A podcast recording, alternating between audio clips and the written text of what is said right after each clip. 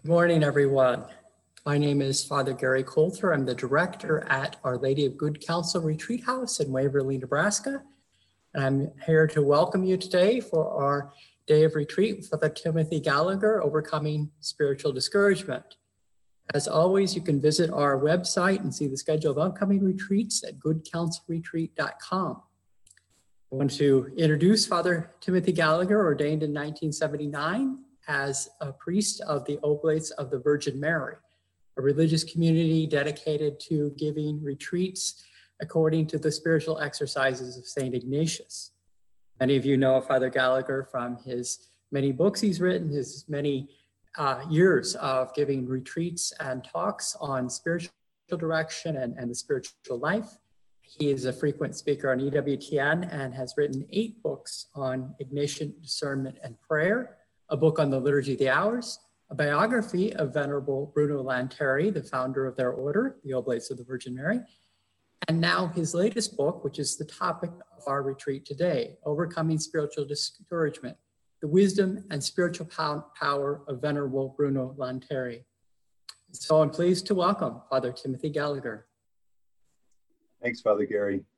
And uh, it seems a little funny to be saying welcome when we're at such a distance, but it is a wonderful thing. You know, I uh, did my seminary years in Rome, and uh, it was always nice when we would um, hear the Holy Father give, let's say, his Easter greeting or those sorts of things, and you'd hear the uh, prelate next to him announce that all of those who were connected via television would also receive the blessing it's nice to be part of that way now of being together in the Lord in these unusual circumstances. So, with Father Gary, I'll say too. And um, the picture that you're seeing on the screen is uh, venerated up in the city of Turin in northern Italy. It's Our Lady of Consolation, La Consolata in Italian. And it is venerated in this shrine in the city of Turin you can see the interior of the shrine here. And in the center, uh, to the upper part of your screen in the center, in the background, you can see where the image is venerated there. And this, I, I begin with this because this was an image that was very dear to Venerable Bruno Lanteri, whose teaching we'll be sharing.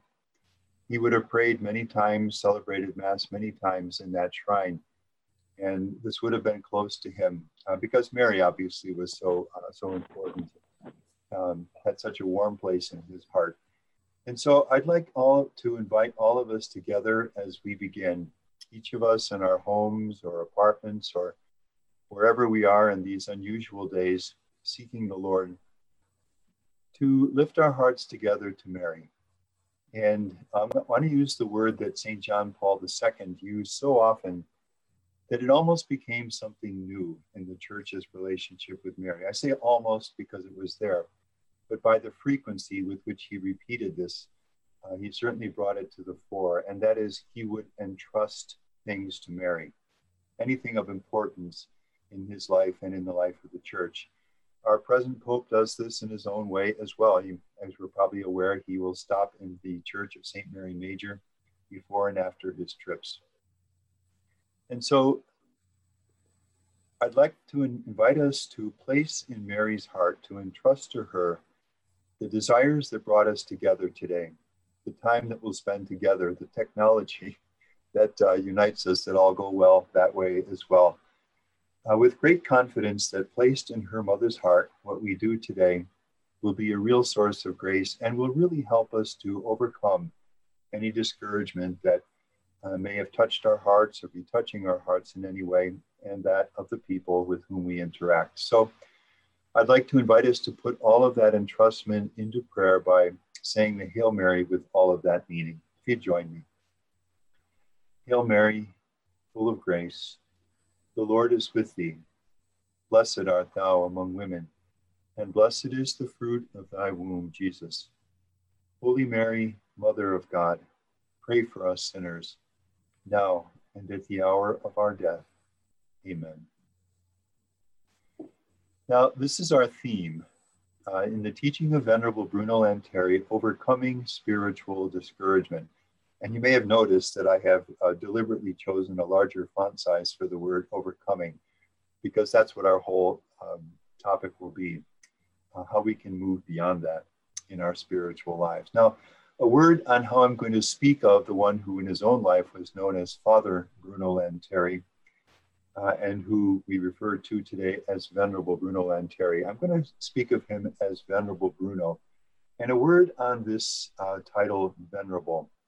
This comes from the cause of canonization. So the process is this when, when the church uh, accepts the fact that, it, that a certain person has lived a, a holy enough life so that it, it, the church wants to begin the process of canonization, and the cause is officially introduced, that person becomes a servant of God. When uh, the church then, usually some years are involved, the church then begins an in depth study of the person's life and writings. And when the church comes to the conclusion that this person's writings are without error, and that this person lived a life of not just holiness, but of really heroic holiness, heroic love of God, heroic faith, um, heroic hope, and all the other virtues, then the church formally declares that this person is venerable. For beatification, a miracle, uh, confirmed miracle, attested miracle, miracle certified medically and attributed to the intercession of this person. When that's verified, the church proceeds to the beatification, the person is blessed. And when a second miracle is verified, the church is then uh, names this person a saint.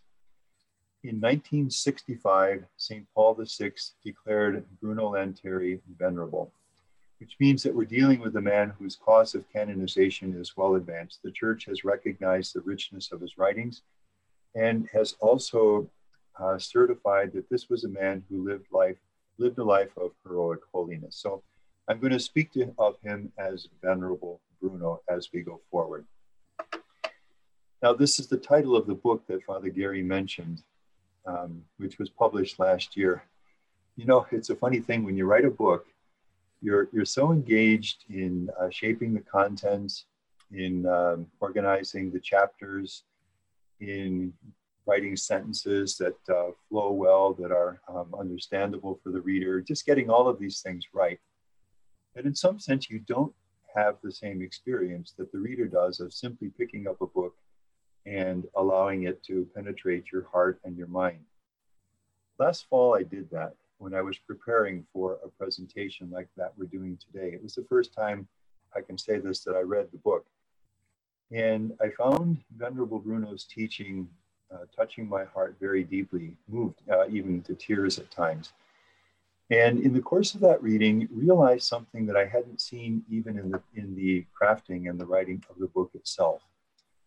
The reason why I found this so moving and why people were so drawn to Venerable Bruno in his own life, and still, as this teaching is shared, shared uh, today, the same thing is happening. I'll just say parenthetically, the book came out, I think, in October of last year. Since then, almost all of my presentations have been based on this teaching. People just seem to want more and more of it. But the deep reason why people are drawn to Venerable Bruno, I think, is this. He knows that deep place in our hearts. Now, I want to speak reverently here, but I believe it's true to say that deep down in all of us is a place that is afraid. Now, we, we meet each other and uh, we say, Hi, how are you? Shake hands, whatever. Uh, fine, good. Yeah, how are things? Good, things are fine. And all of that is appropriate. Those are the social proprieties. But in settings when we feel free to really feel and maybe even share what is most deeply in our hearts, if I may say it again reverently, I believe it true to say that there is a place in all of us that is afraid, and however, whatever the nuances are going to be in our individual lives, the sense is that, Lord, you would want me to be here, but I'm here. Uh, I haven't responded to you. I don't respond to you as fully as you would want. I don't use my time well. I'm more self indulgent than I should be. I miss opportunities to reach out in love or to give a helping hand to other people who need it whatever the nuances, somewhere deep in every human heart is a place that is afraid. Venerable Bruno knows that place, reverences that place, approaches it with great sensitivity, a sensitivity which is really um, just a, a, a, human image of the way Jesus approached that place in human hearts as we see him throughout the Gospels. Reverences that place, and not only that, but shows us a way out, a way forward, a way out of discouragement, a way out of fear. This is my image. Here is, let's say, a young girl, uh, let's say elementary school age. And we'll say that she's acted out at school, and relative to her age, something pretty serious. And word has gotten home to her father. And she is returning home now. She's dropped off. There's the walk in front of her, the front door of her house. And she knows that her father is inside that door waiting for her. And she's afraid. She goes up the walk, reaches the door, stands, hesitates, finally opens the door and goes in. And there is her father. And her father doesn't say a word. He simply approaches her, hugs her tightly, and says, I love you. Now she can tell him everything. That in an image is everything that Venerable Bruno will want to share to us as we're going to go through the day. And it struck me, you know, I've spent years now um, reading the writings of Venerable Bruno, his letters, um, really as much as you can do. When you write a biography of someone, you get to know that person pretty intensely. I dedicated years of my studies to getting to know him, but uh, more recently spent five years writing his biography. And you get very close to someone in that way. And something dawned on me after a while, that, and that is that if people opened up this deep place of discouragement, of fear in their hearts, if they opened it up to Venerable Bruno, it's because they knew it was safe to do it. They knew that what they would share would be reverenced, would be held um, kind of sacred, uh, would be understood. And then again, as I say, he would help them to find a way out of it. Let's keep this very clear from the start.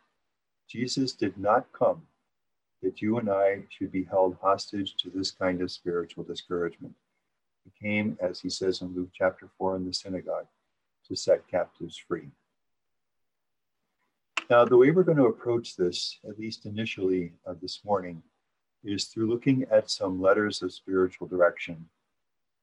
Much spiritual direction in Venerable Bruno's day was done through letters because travel was such, so much more difficult than today so that uh, people would meet in person with a spiritual director when it was possible. But a lot of it was done through letter, which is lovely for us because we have these letters uh, today. Uh, and that's what we're going to be taking a, a, look at here. And specifically, some letters to this woman, Gabriela Solaro della Margarita. And let's look at who Gabriella was. Uh, Gabriela had a first marriage we don't know the exact year. My guess would be probably when she was maybe 19, 20. Things happened earlier in life in those days. And that marriage was short lived because her husband died and there were no children from the first marriage. She remarried, and this was her lifelong marriage with uh, her husband, Clemente. A word on Clemente. And I'm going to take this description of her husband, Clemente, from a biography of Gabriela and Clemente's son, also called Clemente after his father. And their son's great nephew wrote a biography of his great uncle, who is, as we'll see, was well known in Italian history. Um, and that's where we get this description of both Clemente and then in a moment Gabriela. Interestingly enough, there, this great nephew was one of the witnesses in the cause of canonization of Venerable Bruno. Clemente was a faithful husband, uh, somewhat closed emotionally, didn't easily express emotion. He was a poor administrator. In fact, he would leave most of this to Gabriella, who was quite capable. Um, uh, often absent from the family, sometimes for months at a time. His great passion as far as relaxation was hunting. He was a variable character, up, down, in and out, he was prone to spend too much. He was a pleasant companion. People just enjoyed being with him, uh, chatting, spending time with him. And he was somebody who too much avoided responsibility, things like the family property and finances, which again, all of this fell essentially on Gabriella's shoulders. Gabriella and Clemente had six children. The first two boys, the older two, Carlo and Vittorio, died at a very early age. Now, uh, this was common at the time. Infant mortality was much higher than, than today. If you think, for example, of the family of St. Therese of the child Jesus, that would be about 60 years later. Uh, four of the nine children died at an early age, three in the first year of life and one at age five. So um, the first two children that Gabriella and Clemente have die in this way. The third child, Clemente, is the one who became famous. Uh, Clemente became a, um, a member of the government of their small nation in Italy, and he was for 10 years what was called the Minister of Foreign Affairs, which would be the equivalent of our Secretary of State today. And uh, this is Italy in Venerable Bruno's time. It was not the unified country that we know it to be today. But as you can see, it was a hodgepodge of little kingdoms and duchies and republics. And the uh, kingdom there to the, to the left and the upper part of Italy uh, is the, was known as the Kingdom of Piedmont. And you can see it's that northwestern corner of Italy, shaded yellow, and uh, linked with it is the island of Sardinia. Now, that piece of land up there in the northwestern corner of Italy, uh, Piedmont as it's called, in terms of size was about maybe the size of Vermont and New Hampshire put together. So this was a pretty small little kingdom. But uh, Clemente was for 10 years in the government of this kingdom and later wrote a book about it, which is well known in the history of, uh, of Italy. I've highlighted his name there and you can see it. And the title in translation is Historical Political Memorandum. Clemente's great nephew, when he uh, served as a witness in the cause of canonization for Venerable Bruno, attested that the family had always understood that not only Clemente's mother, Gabriella, but also her son Clemente was spiritually directed by Venerable Bruno in the years when Clemente did his studies in Turin, where Venerable Bruno resided. And uh, I think it's quite clear that that's the case. Venerable Bruno, um, sorry, Clemente was a faithful Catholic in the political world in times very similar to our own when it took courage to do that. And he was openly and faithful, uh, faithfully a Catholic during that time, which is one of the hallmarks of those who were spiritually guided by Venerable Bruno in these very difficult years for the church course, Clemente uh, was then loved by some because of this and um, was vilified by others because of that. The next two children, Giuseppina and Gabriella, were twins. Giuseppina became a religious sister, Gabriella married. And then uh, Enrico also um, died at an early age. My guess would be probably about six, seven, eight, something like that. Now, it's enough just to look at, the, the children to see that life was a mixture of joy and sorrow for Gabriella. Let's get a, a, feel for the times in which Gabriella lives, because this has a lot to say in understanding the spiritual guidance Venerable Bruno gives her. She lived to be 71. You can see she lived in the last three decades of the 18th century and first four of the 19th, tumultuous years. In 1789, when Gabriella was 18, the French Revolution exploded in nearby France. So you can see that France is the big, it was the most powerful country in Europe during these times, culturally and later um, and, and politically as well. And the French Revolution explodes in nearby France with the storming of the Bastille when Gabriella is 18. And you can see there's only a very thin barrier between France and this little, much smaller country of Piedmont uh, nestling up against it. And in fact, seven years later, when Gabriella is now 25 years old, the French Revolution um, invades her little kingdom of Piedmont. Napoleon, and this is Napoleon's, uh, the time when Napoleon emerges on the international scene. Napoleon takes an army across the border and in a matter of days defeats this much smaller kingdom of Piedmont. And with this, the French Revolution and all that it means pours into the Kingdom of Piedmont. And that means the suppression of religious orders, just simply play put on the street. It means the closing of seminaries. Uh, it means a, a, heavy hand of oppression and persecution on the church. Uh, during these years, the following years, and before 1815, uh, Pope Pius VII, now the servant of God, Pius VII, is forcibly taken prisoner by Napoleon and held under arrest for the next five years until Napoleon's fall. So Gabriella lives through these tumultuous times, times of great uh, suffering and struggle and difficulty for the church. When she is 43 years old, Napoleon is defeated, and she lives the last um, close to 30 years of her life in the uneasy peace of what's known as the Restoration. But she goes through all of this. This is an image, if you could see the writing, it's an image uh, in the French Revolution of monks and nuns being forcibly evicted from their monasteries. She witnesses all of this through the years, almost 20 years of the French occupation of her nation. So these were not easy times. And in fact, uh, her own family was, was touched uh, by this. When the French invaded her nation of, of Piedmont, they were evicted from the family property. It was taken over by the French army.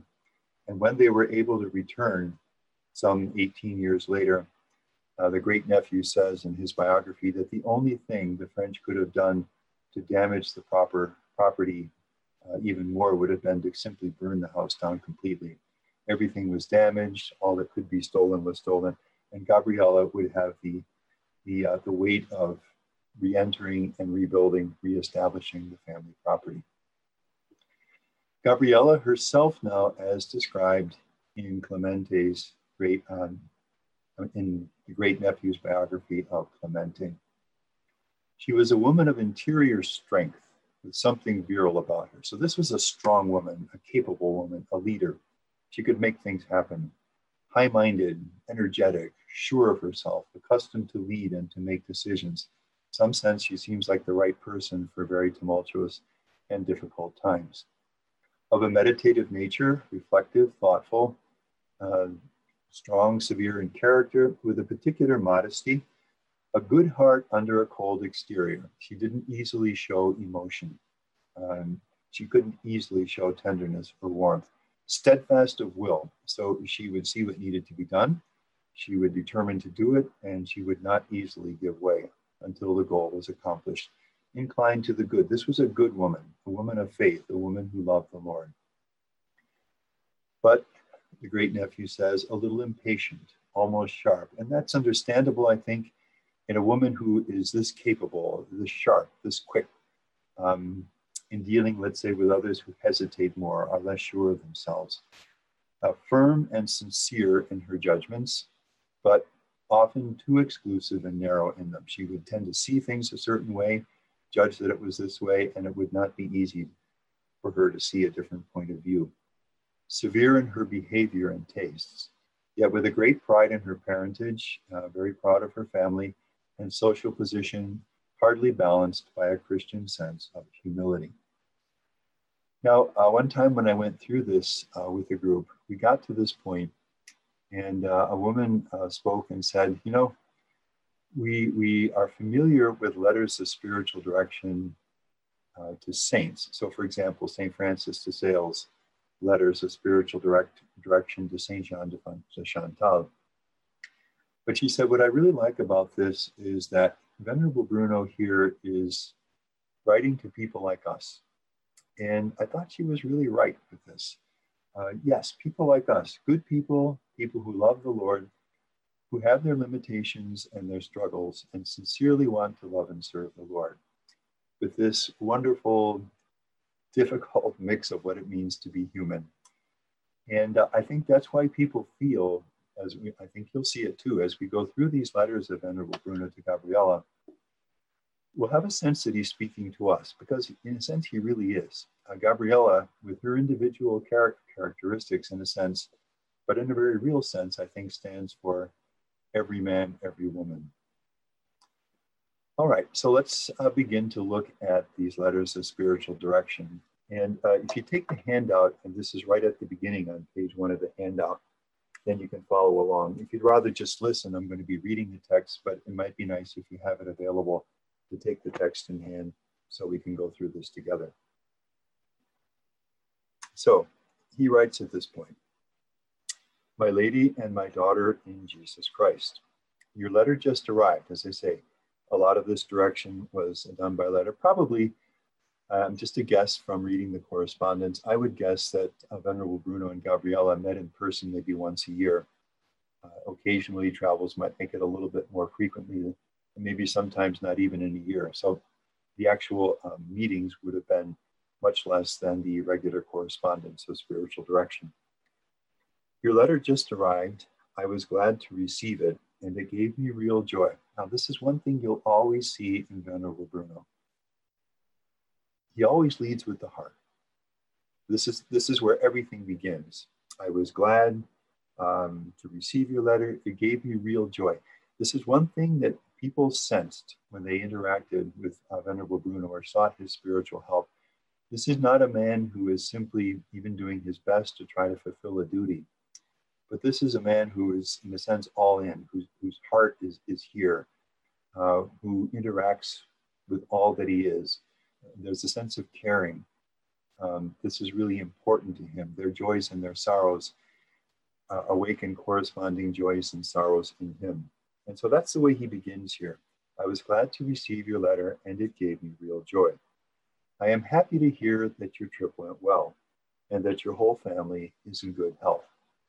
Now, if we were to stop the letter right there, uh, this could be a letter from any friend or family member to another friend or family member. Um, I was really happy to hear from you. I'm glad to know that uh, whatever, in this case, travels or occupations you've had recently have gone well. And um, I'm just happy to know that everybody's uh, doing fine. Everybody's well physically, everybody's in good health. So, this is another key element in the spiritual direction of Venerable Bruno. He never moves beyond without recognizing the human. He'll always start with the human and recognize the human. He's simply glad to know that humanly speaking things are well with Gabriella and her family. Now, Gabriella has evidently asked his advice on the following question. A young girl, Louisa, has been entrusted to her care. It's not one of her daughters, so my guess would be that this might be a niece or someone from the larger family who has, for whatever need, uh, reason, needed uh, help. And Gabriella has been asked to assist her, and she is trying to, to, to clarify what the best way to help this young girl would be. And she's asked Venerable Bruno about one option. I see no reason why you may not entrust your little Louise to your dear sister, the Lady Countess Vidua. She could not be in better hands, and the reasons for doing so are many. In my view, you may do this with total peace of heart. And then he continues, and it gives me greater happiness still. So if it gives him joy, real joy, uh, just humanly speaking, to know that things are well at the moment with Gabriella and her family, there's something that gives him a deeper and greater joy. And, and you can see that fairly quickly, this is where he moves in the letter. This is the spiritual level, because this is what is most dear to his heart, how things are spiritually for her. It gives me greater happiness still to know that Father Ferrero is already there with you. Now, what that means is that the Eucharist is now available to Gabriella in a way that it wasn't before. Um, if you visit Italy, I was blessed to do all of my seminary and some years as a priest there. If you ever drive through the countryside or these small towns of, uh, of Italy, northern Italy in this case, what you'll see is that there are many chapels uh, scattered through the area. You're never too far from at least a small church somewhere. And, and many of the larger properties had their own chapels. This is the uh, second picture you see here is a small chapel in a country property that Venerable Bruno had for most of his life. It was the place where he went when he needed to get away. He also had it restructured so that he could give retreats there, and many people came for those.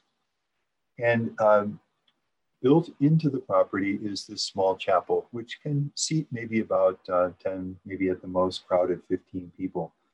So, what Venerable Bruno is recognized, what gives him such happiness is to know that a, a priest has come into the area who will celebrate Mass either at a nearby chapel or if Gabriela and the family has this kind of small chapel on the property, even closer at hand. What it means is that the Eucharist is now available to her. Now, note by the way that in his spiritual direction, where does he begin? He begins with the Holy Eucharist, which I know uh, means a lot to us right now in, in the circumstances in which we're living.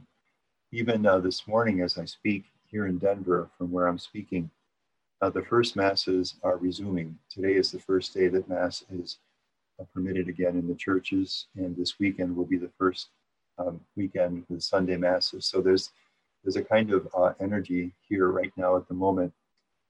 And uh, so I want to speak with reverence now about the Holy Eucharist, reverencing the, the struggle and the difficulty that it's meant not to have access to the Eucharist in these weeks. So I'm speaking uh, certainly for, for right now. Please God, there's a Eucharistic thirst that's awakened in our hearts in a new and blessed way. And as the Eucharist in at a different rhythm in different places, but as it begins to be available again, um, we can experience that grace in a new and rich way. Um, but I'm also, of course, speaking for the future because this situation will pass in God's in God's time and perhaps sooner uh, than it might have seemed, maybe even some weeks ago. So the first thing that he emphasizes for Gabriela is the Eucharist. So now now Mass is available to you, Mass and Holy Communion. So he says, it is important then, what's important? To begin immediately to arrange with him for receiving communion and to do so as often as you can. Now, I want to highlight these two words because these are key in the spiritual guidance of Venerable Bruno. It is important then to begin. And when? immediately, to begin and begin immediately, which is to say, if you sense that God is calling upon you and it's clear to you that God is calling upon you to let something go that is not good for you spiritually, even more, to undertake some step to grow in the spiritual life that you've sensed the Lord is calling you to and that you know will be helpful. And what Venerable Bruno will say warmly, insistently, is begin. Don't wait. And begin when? Begin immediately. Begin now. Don't wait. Uh, we're going to see this come back over and over again. So, what is it important to begin immediately to do? To arrange with Father Ferrero to receive communion and to do so as often as you can. Now, today uh, that easily speaks to us of Mass during the week, daily Mass when that's possible.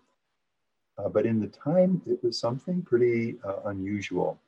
We're familiar with the term the Easter duty, which uh, said that at least once a year people should receive Holy Communion, which is an indication of how seldom many people did receive Holy Communion. Frequent communion was not encouraged uh, at this time. This comes later with St. Pius X and, and all that follows.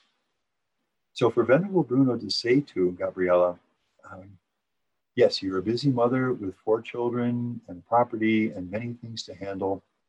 And of course, you aren't going to be able to get to Mass every day. Let's reverence that. Let's recognize that. But as often as you can, and that's without strain or stress, but as often as you can during the week, try to get to Mass and receive Holy Communion. And that's important. So, if today were to go no further than this, and we were to hear in our hearts an invitation, a warm invitation from the Lord, maybe mediated through Venerable Bruno, to draw closer to the Eucharist, then this day will have already borne its richest fruit. There is nothing you and I can do to get closer to God, to grow in freedom from our failings and sinfulness, and just to fall in love with God more deeply and live richer lives of service of God. There is nothing richer we can do than to get close and closer to the Holy Eucharist. Again, as often as we can, Venerable Bruno says, this is without strain or stress. And obviously, because as the Second Vatican Council teaches, because the Eucharist is the source and summit of the Christian life. Both words are, are really key. Do you need strength in your spiritual life? Do we feel the need for more faith and hope and love and courage? This is the source of, of it all because it's Christ and his death and resurrection. And this is the high point, the summit. We pray, we serve God, we live our respective vocations of marriage, single condition, priestly religious life. But the summit of the whole of the spiritual life is the Eucharist because, again, it is Christ. The closer we draw to the Eucharist, the richer, the warmer, the joy, more joyful and the more fruitful our spiritual lives will become. And that's why Venerable Bruno begins right here with Gabriela. And please God, as our churches reopen, we'll find ourselves drawn now in a new way to get close to the Eucharist. Mass, when we can get there now, and communion, and quiet prayer before the Blessed Sacrament people uh, who assisted St. John Paul II's daily Mass uh, were also there as he would pray before the Mass. He was just, as it were, oblivious to them, just immersed in prayer before the Blessed Sacrament. Um, it's such a rich thing, and it's so good to, to know now that the churches are beginning to reopen and this will be available to us. He continues. You must be consistently faithful. So let's note those words consistently faithful to what? To meditation and to spiritual reading, if it be only a quarter of an hour of meditation and a single page of spiritual reading. So, meditation.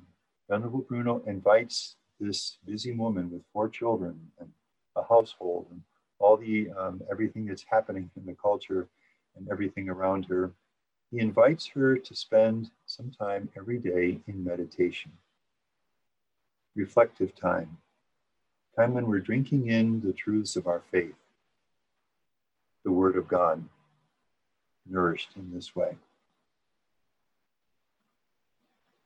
Our Catholic spiritual tradition is so rich. We have so many different ways of meditating. And my warm invitation following Venerable Bruno would be probably, I'm sure many of us uh, participating today, we, we already know the way that helps us to meditate. There's great freedom in this. Uh, what is best is just to get to know the church's tradition, the ways of meditation, and then we'll find the one that works best for us. And then we're home. There's great freedom in this. So, Lectio Divina which comes out of the monastic tradition. Many people love this, and it's a slow, reflective, repeated reading of texts until things speak to our hearts, and then we spend quiet time allowing God to break open that word to us personally. The Rosary. Uh, in this month of May, you're probably well aware that Pope Francis has invited the whole church in, um, in a warm way to pray the Rosary daily throughout this month at least and describes the rosary in a lovely way. In the rosary, we contemplate the face of Christ with the heart of Mary. Well known that John Paul II loved the rosary. You can just see all the pictures of him as he's walking outdoors someplace with rosary in hand. Um, St. John the 23rd prayed the, the full rosary every day, and it was the fundamental prayer that was the source of his holiness, his personal prayer. The Rosary is a lovely way to pray. The Liturgy of the Hours, which the Church warmly recommends to all in the Church, not just priests and nuns, but also to lay people. So, for example, to pray morning prayer or evening prayer from the Liturgy of the Hours. And Ignatian meditation and contemplation. Meditation, reflection on the meaning of the words, and contemplation is the imaginative approach when we kind of imaginatively enter the scene. We're there and we watch it unfold and on and on and on, endless books and ways of praying that the church has.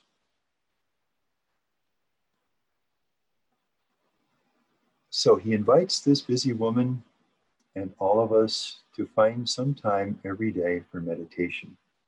Now, sometimes I think this letter is almost like um, the way St. Thomas Aquinas writes in his Summa Theologica, you know, his questions.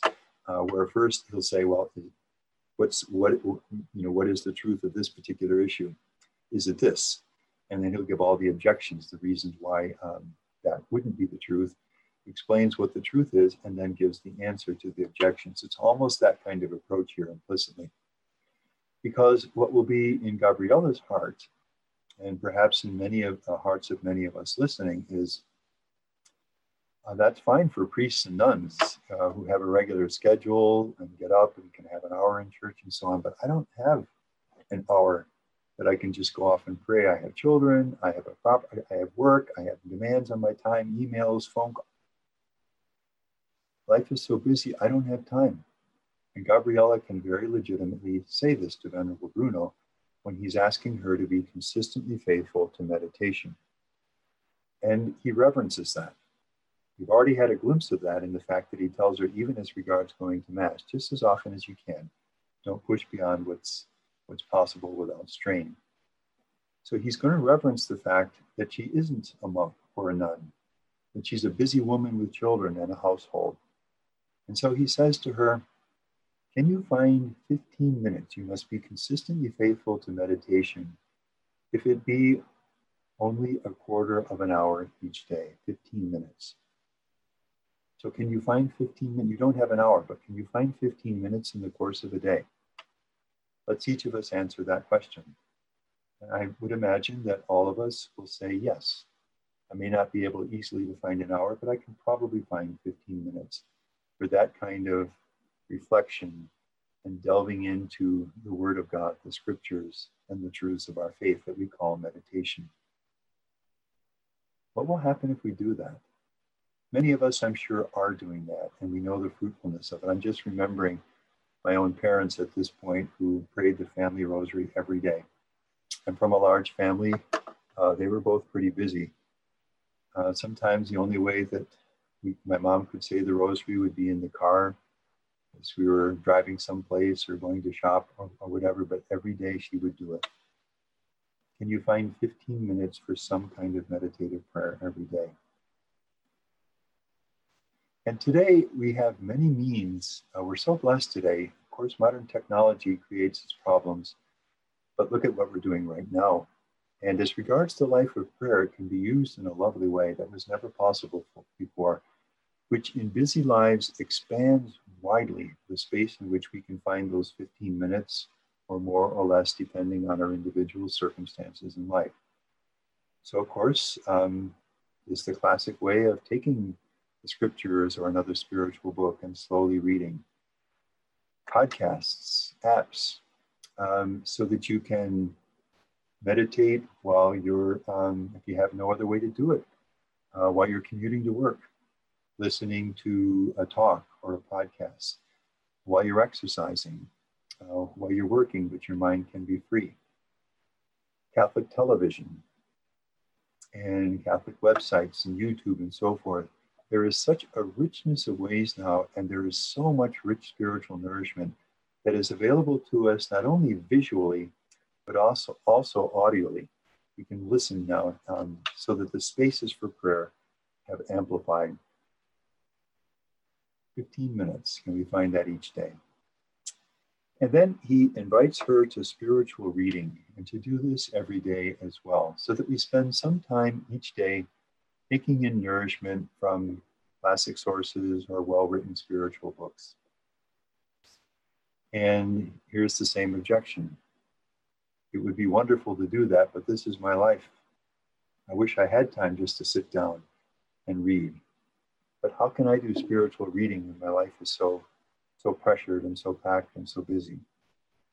Again, Venerable Bruno reverences the truth of this in Gabriela's life and in ours. And so he says to her, Can you read a single page?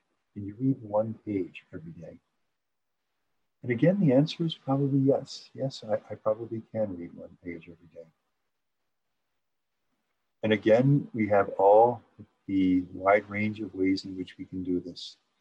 Could you listen to 10 minutes of a Catholic podcast while you're out walking or exercising? Or while you're driving? uh, or while you're uh, just vacuuming or cleaning or taking care of the yard, so so many different ways in which we can do this. And if we do, what happens is we're taking in new spiritual nourishment every day. And what's going to happen now is that between that meditation and that spiritual reading, there's going to always be a newness, nourishment. Our spiritual lives will not get old and feel dry, but there'll be a freshness, a youth. Uh, I used to love to see, uh, actually, it was right at Waverly uh, at the retreat house uh, where Father Gary is right now. Uh, an elderly Jesuit priest, elderly at the time, Father Rolf Drendel, and he and I at times would be there giving retreats together. And uh, I would walk by his his door going down the hall toward the um, toward the uh, cafeteria area, and you'd always see the same thing. You'd see him sitting at his desk reading or writing. And I talked to him about it once. He said that that's what keeps you young. And, and he's, he's really right. It does keep the, the, the spiritual life alive and fresh in a very beautiful way. All right. The next thing is the examination of conscience. Uh, we'll do just a little bit more here, and then we'll move toward our break. Um, so he says, you must be consistently faithful to meditation, 15 minutes, spiritual reading, one page. Um, and the same also for the examination of conscience, which you can do while you are working. The examination of conscience, sometimes we use a little different vocabulary today for it and call it the examen prayer. It's the exercise of prayer in each day in which, for a few minutes, we review the spiritual experience of the day with the Lord. There is a big difference in a spiritual life between a spiritual life in which things simply just happen. Uh, you know, like you, you, you put something in, in, a, in a stream and it just floats along with the stream. A big difference between that kind of approach to the spiritual life and a spiritual life in which, at least for a few minutes every day, probably toward the evening part of the day, um, but whenever it's possible for us, we sit down with the Lord, and with the Lord, we review the spiritual experience of the day. It makes a big difference. I'll, I'll just say it's something I've become very grateful for in my own spiritual life now. Um, because it really does make a big difference, both in giving you a sense of the of the day as it's drawing to its close and preparing you for the next day. So Venerable Bruno invites Gabriela to make this examination of conscience every day. Same objection, so to speak. My life is so busy. How am I ever going to get time to do this uh, with children and, and occupations and so forth? And so he says to her, You can do this examination of conscience if you have no other time to do it you can do it while your hands are busy, but your mind is free. So maybe toward the end of the day, the children are asleep. There are final things to get ready, and she's busy about them. And uh, doesn't have to give them much thought, they're routine. Uh, use that time now. Lift up your heart to God, and with God, review the day. Make that examine, that examination of conscience. We read in the life of now Saint Marie of the Incarnation, French Canadian saint, that when she was a young girl in France, she was sitting at one point in, at home and just watching her mother as her mother went about the activity of the day in the house. And she noticed that her mother's lips were just softly moving. She was praying. That's exactly what Venerable Bruno is speaking about here. Uh, you can make this review of the day, this examen with the Lord um, even while your hands are busy, but your mind can be free. All right, let's summarize the program then. So, what he is saying to her is get as close to the Holy Eucharist as you can. Again, unpressured. But if you can get to Mass and communion during the week, once, twice, daily, get as close to the Eucharist as you can. Pray before the Eucharist if it's something that's possible for you. Find 15 minutes in the course of your day for some form of meditative prayer. Choose a solid way of doing this, one that you love that helps you to pray, and be consistently faithful to that every day. Do one page of spiritual reading every day or the equivalent in terms of listening to a podcast and so forth. And do the examen prayer, the examination of conscience, if no other time is available while you're working, while your hands are busy, but your mind can be free. You know, I uh, posted this on Facebook before Lent, and the uh, responses were really interesting. But I'd say you could sum them up in uh, the response of one person who said, That's doable. And she's right. That really is doable. That's something you can do. And this is one of the hallmarks of Venerable Bruno's spiritual guidance. Let it be solid, well centered, choose solid practices, choose a sustainable amount of time. And once you've chosen them, be consistently faithful. Do it every day. And if you do that, wonderful things are going to happen in your spiritual life. Look at Gabriela's children, by the way. You know, her son, who was a politician, a faithful Catholic politician in very difficult times, a daughter who became a nun, and another who raised a family. Fruits come from this when we live this way. Her spiritual direction from Venerable Bruno certainly made a difference in her life and in the life of her children.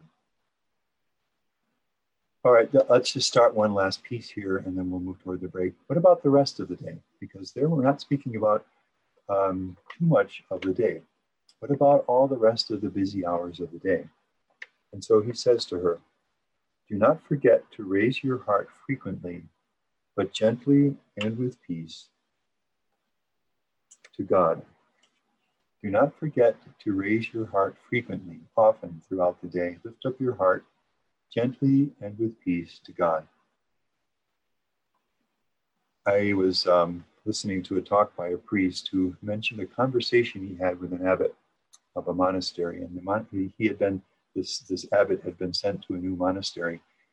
And um, he called the monks together when he arrived and he said, I'd like to ask all of you seven times a day, this is outside the formal times of prayer in church, just in the activity of the day, seven times a day to stop for one minute, to do nothing other than simply lift up your hearts to God in praise and adoration and communion with the Lord. And the abbot said that when a year had passed, they were all contemplatives. Now, this is what Venerable Bruno, in her different vocation, is encouraging Gabriela to do throughout the course of the day. And it's going to be much easier now because of these formal times of prayer that she's building into every day. Raise your heart frequently to God, but as he says, gently and with peace. Now, note those two words gently and with peace. These are other key traits of the spiritual direction of Venerable Bruno. When you shape your spiritual life and live your spiritual life, these qualities should be present. What you do should be done gently and with peace. If, for example, you go to Galatians 5:25 and look at the fruits of the Holy Spirit, you'll see these gently and with peace. You'll see those um, listed amongst the, the signs, the fruits of the Holy Spirit. So, if any one of us is undertaking or considering undertaking uh, an additional practice or service or so forth that uh, can only be done at the cost of great stress and pressure and white knuckling. If I can add this additional thing, I can get up this much earlier and do by squeezing out the last bit of exhausted energy that my humanity has. If I can undertake this, add that, but there's a sinking in my heart that says that I can only do this when everything goes smoothly and I know that unexpected things are always going to happen. Then know that God's not asking that. What you do, Venerable Bruno says to her, and this goes for his whole program of spiritual life, as you've seen, do it gently and with peace. Lift up your heart frequently to God, raise your heart frequently to God, gently and with peace, but raise it up to God throughout the course of the day. Um, all right, I think let's uh, let's take our break at this point. So we'll have about a 10 minute break here and uh, I'll send the screen over to uh, Father Gary. Just get some movement, drink of water, whatever you need. And uh, we'll be back in 10 minutes to resume.